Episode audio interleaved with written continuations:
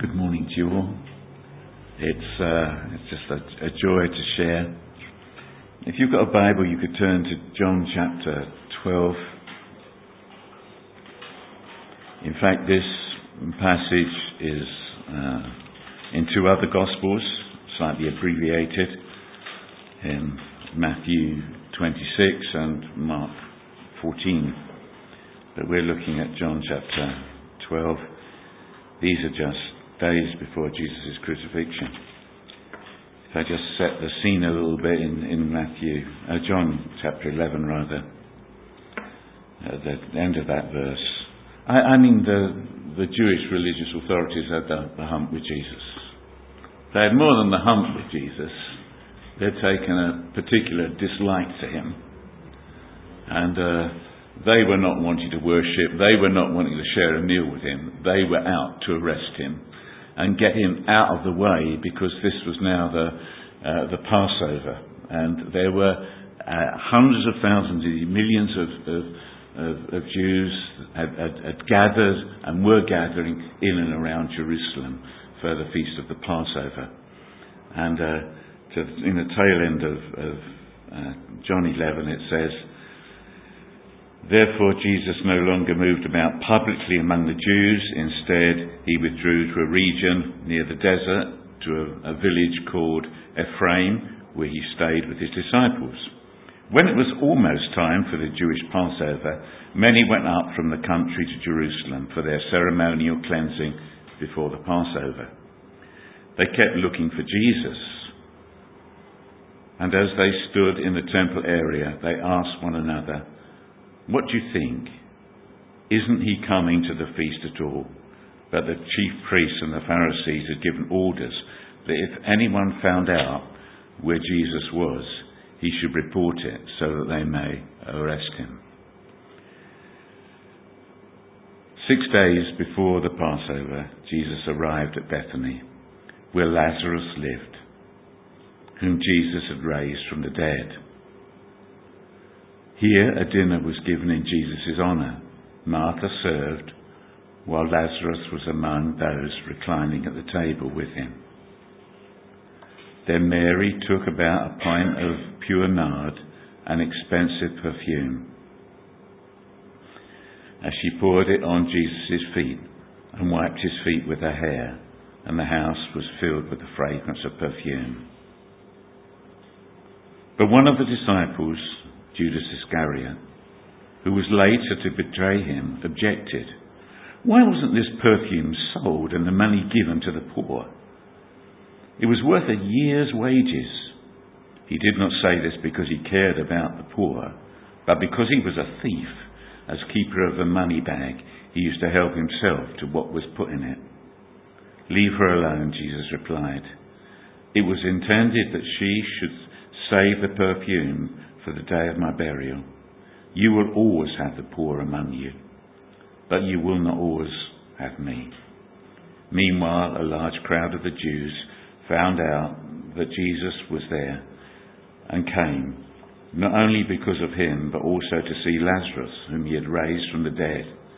So the chief priests made plans to kill Lazarus as well.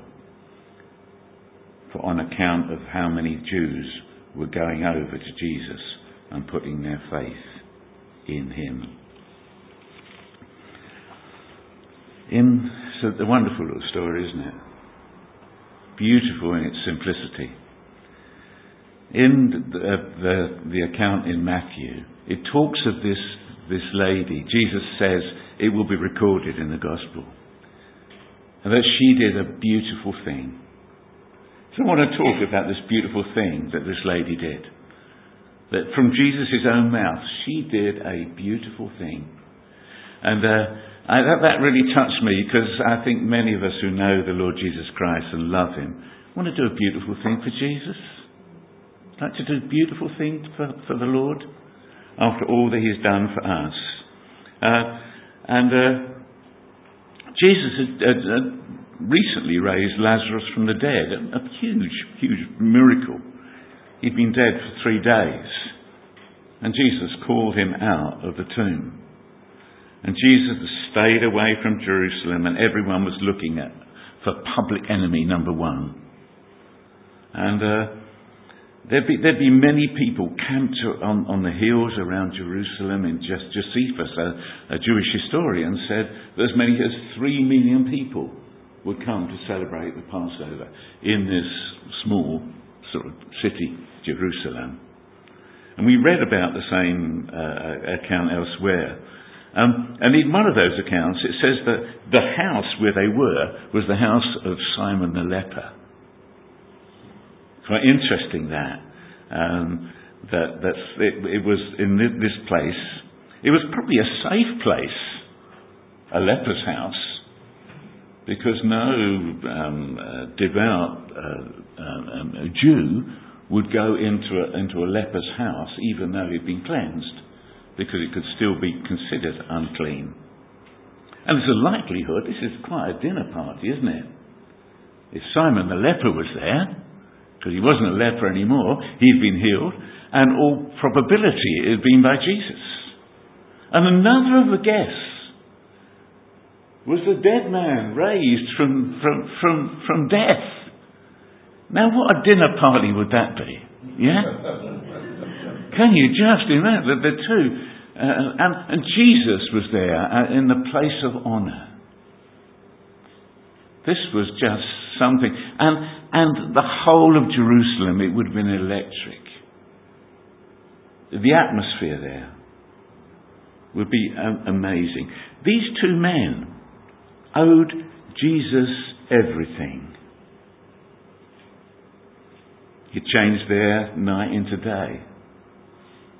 It changed their agony into ecstasy, their pain into praise, and their living hell to eternal hope. How wonderful it must be. An amazing occasion. And they would have all been all men at the table. The women wouldn't have been there. Um, Martha was doing her thing, serving uh, Mary wasn't there initially. It, for Martha, she'd already been sort of told that, that with, with her sister when Jesus went to the house that, and she was griping about her sister. Her sister wasn't working, wasn't doing anything. She was just sitting at Jesus' feet listening, and she said, in the Earmore paraphrase version, you know, this is unfair. You know, I'm, I'm doing all the work and she's doing nothing. And Jesus said, But she's chosen the better part to listen to me, to be a worshipper, to love me. I'm not saying that service, but, but Martha has got a servant heart, and it says that she's waiting on the table. They said that Mary came in and broke the neck of a flask of expensive perfume. And in one of the other accounts, it says she anointed his head, not just his feet. She anointed his head and his feet with this amazing perfume, this extravagant love, this beautiful thing that she was about to do. And you know, I just want to speak a little while about extravagant love for Jesus. Not just love, but extravagant love. God did something extravagant for mankind, didn't He? In sending His Son. I mean, that was over and above what we deserved, what we merited. She did beyond what was reasonable.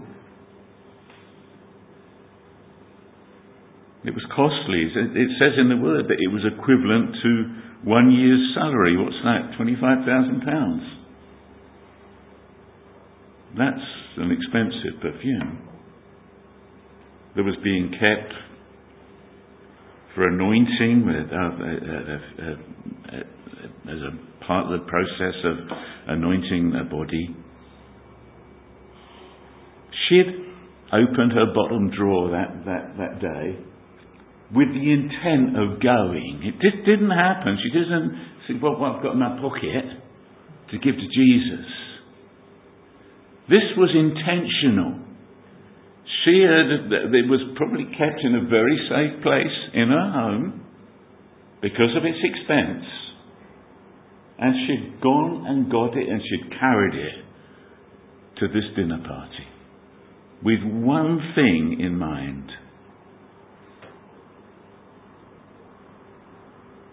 Her motive was pure love. This was, this was risky business.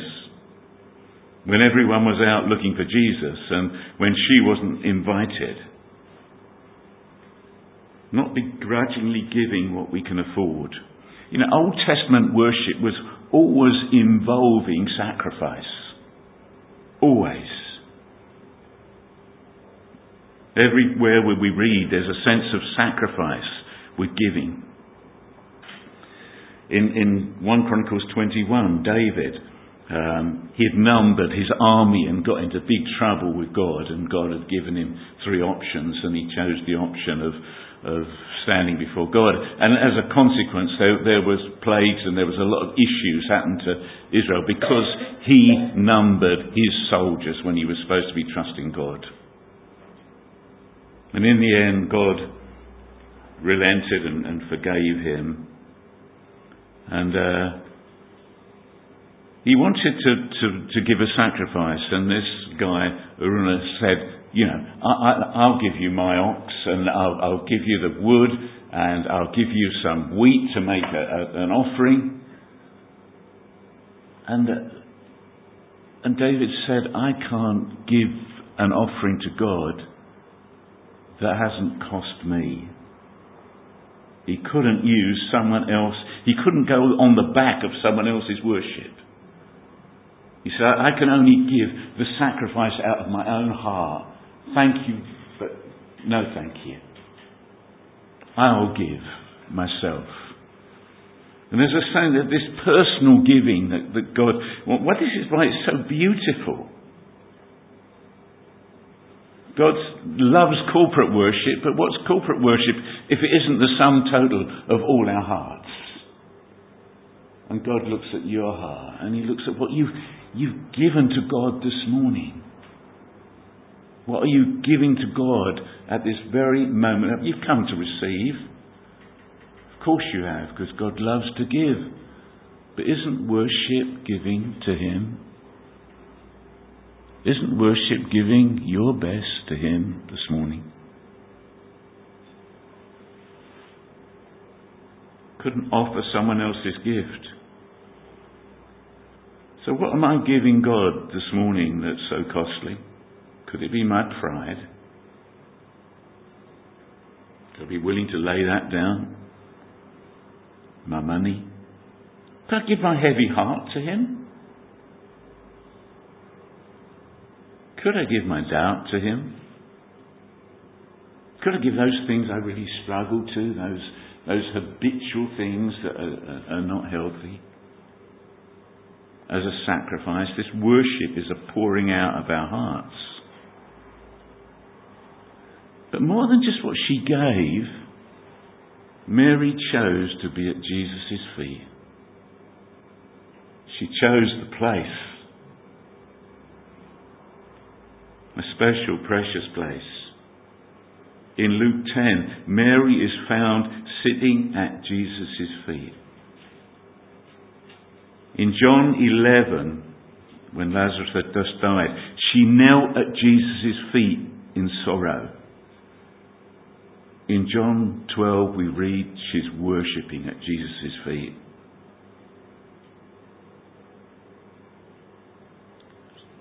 She was with Jesus.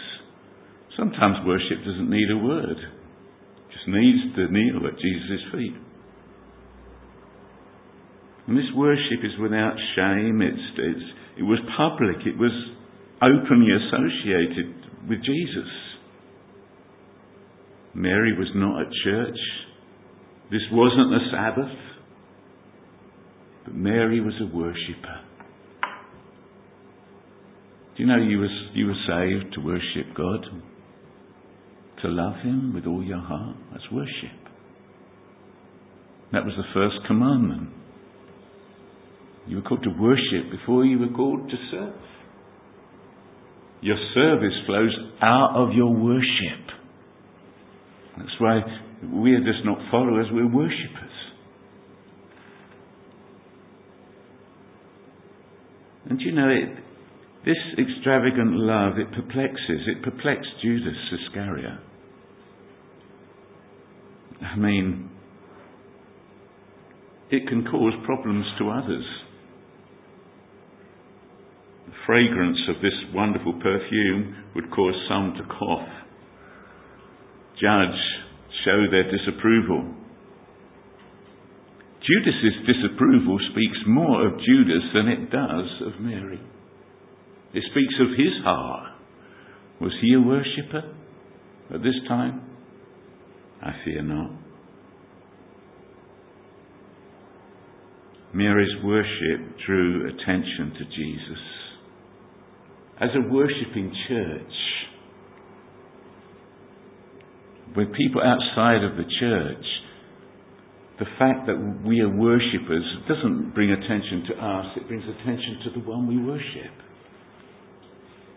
If we don't worship, people come and they, they think, well, what is this? This is a, some sort of social gathering of some sort. But this extravagant worship. Do you remember the story of David when he, he was bringing the, uh, the Ark of the Covenant back to, to Jerusalem? And uh, he got part way, didn't he? And uh, the ox stumbled and uh, um, you know, Uzzah touched the Ark of the Covenant, was struck down, and fear fell upon everyone. And they parked the Ark of the Covenant. Um, and it was that eventually, after a few months, that they were allowed to bring uh, the, the Ark back. And they brought it back into Jerusalem. And, and David was dancing and, and in front of a, in, in, a, in a white ephod. He'd given up all his kingly garments and he was just dancing and, and, and, and in public. And his wife, wife Michal was looking at him and she was shocked. And she said, in a way, this is a disgrace for a king to be behaving in this way. And, and his response was, you know, I, well, I, I will dance even more extravagantly before my God for what he's done.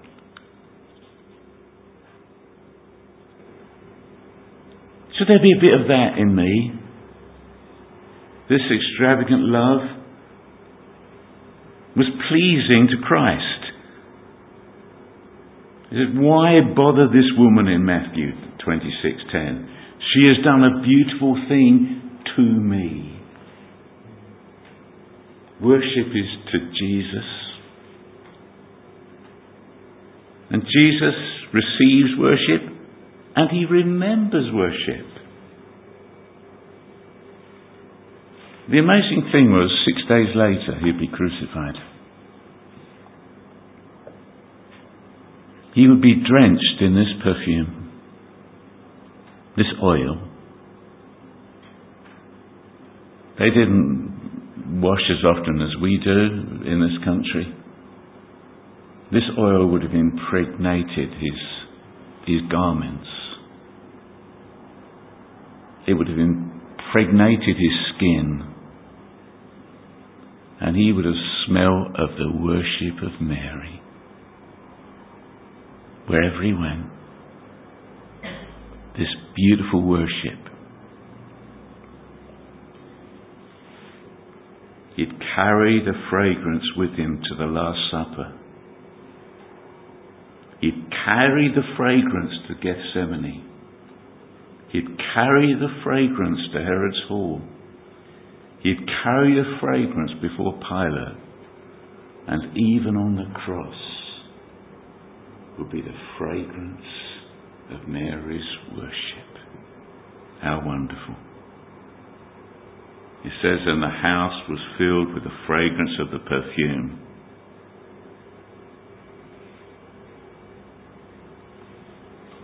So, what does this teach me.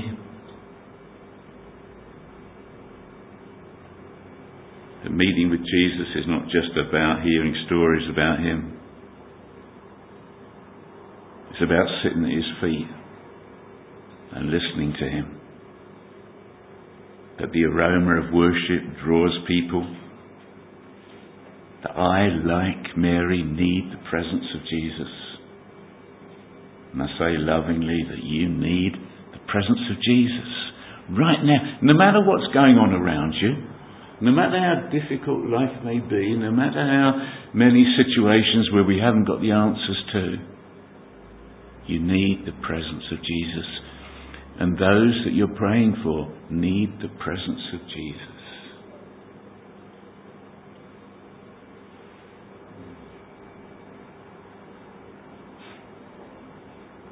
He inhabits the aroma of praise. And Mary's heart, this is all about Mary's heart, wasn't it?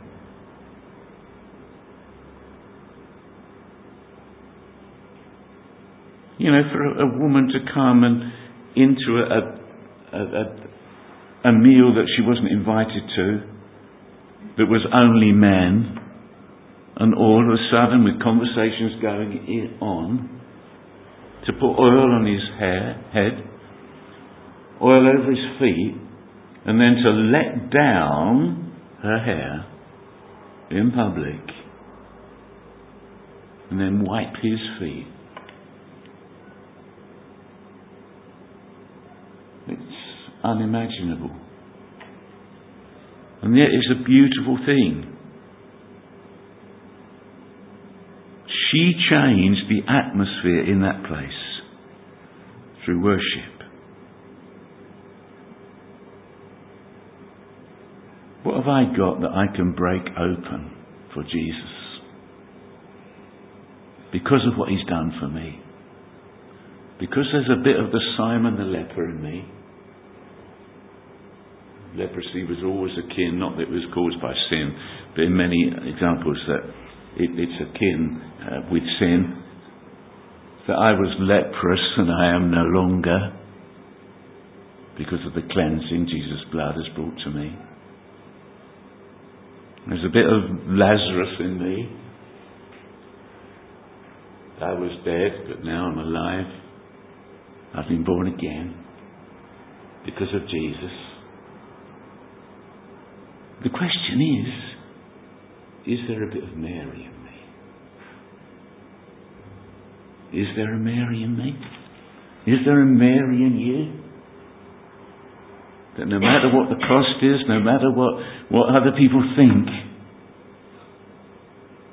I want to worship Jesus in a way that really, really, really pleases Him. It might be demonstrable, it might be quiet,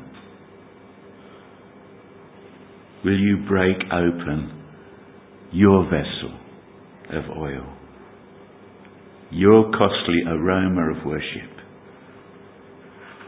so that I tell you the truth wherever the gospel is preached throughout the world, what she has done will be told in memory of her. How beautiful. How beautiful. How wonderful. May I pray? And let us exalt the Lord our God. Father, I thank you.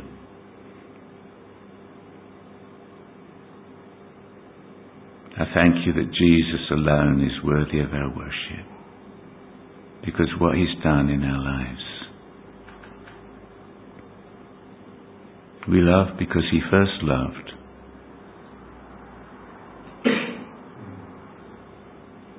Didn't say, Go away, you're an embarrassment to me. I'm with my friends.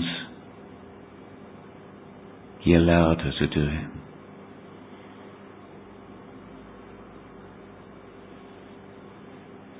And it exposed the heart of Judas. Father, would you please release in us worship that is that Jesus is worthy of. May we offer, Father, you the best of our lives, not the leftovers. May we give you the sacrifice of praise for your glory. That the world may know that we unashamedly love Jesus. Amen.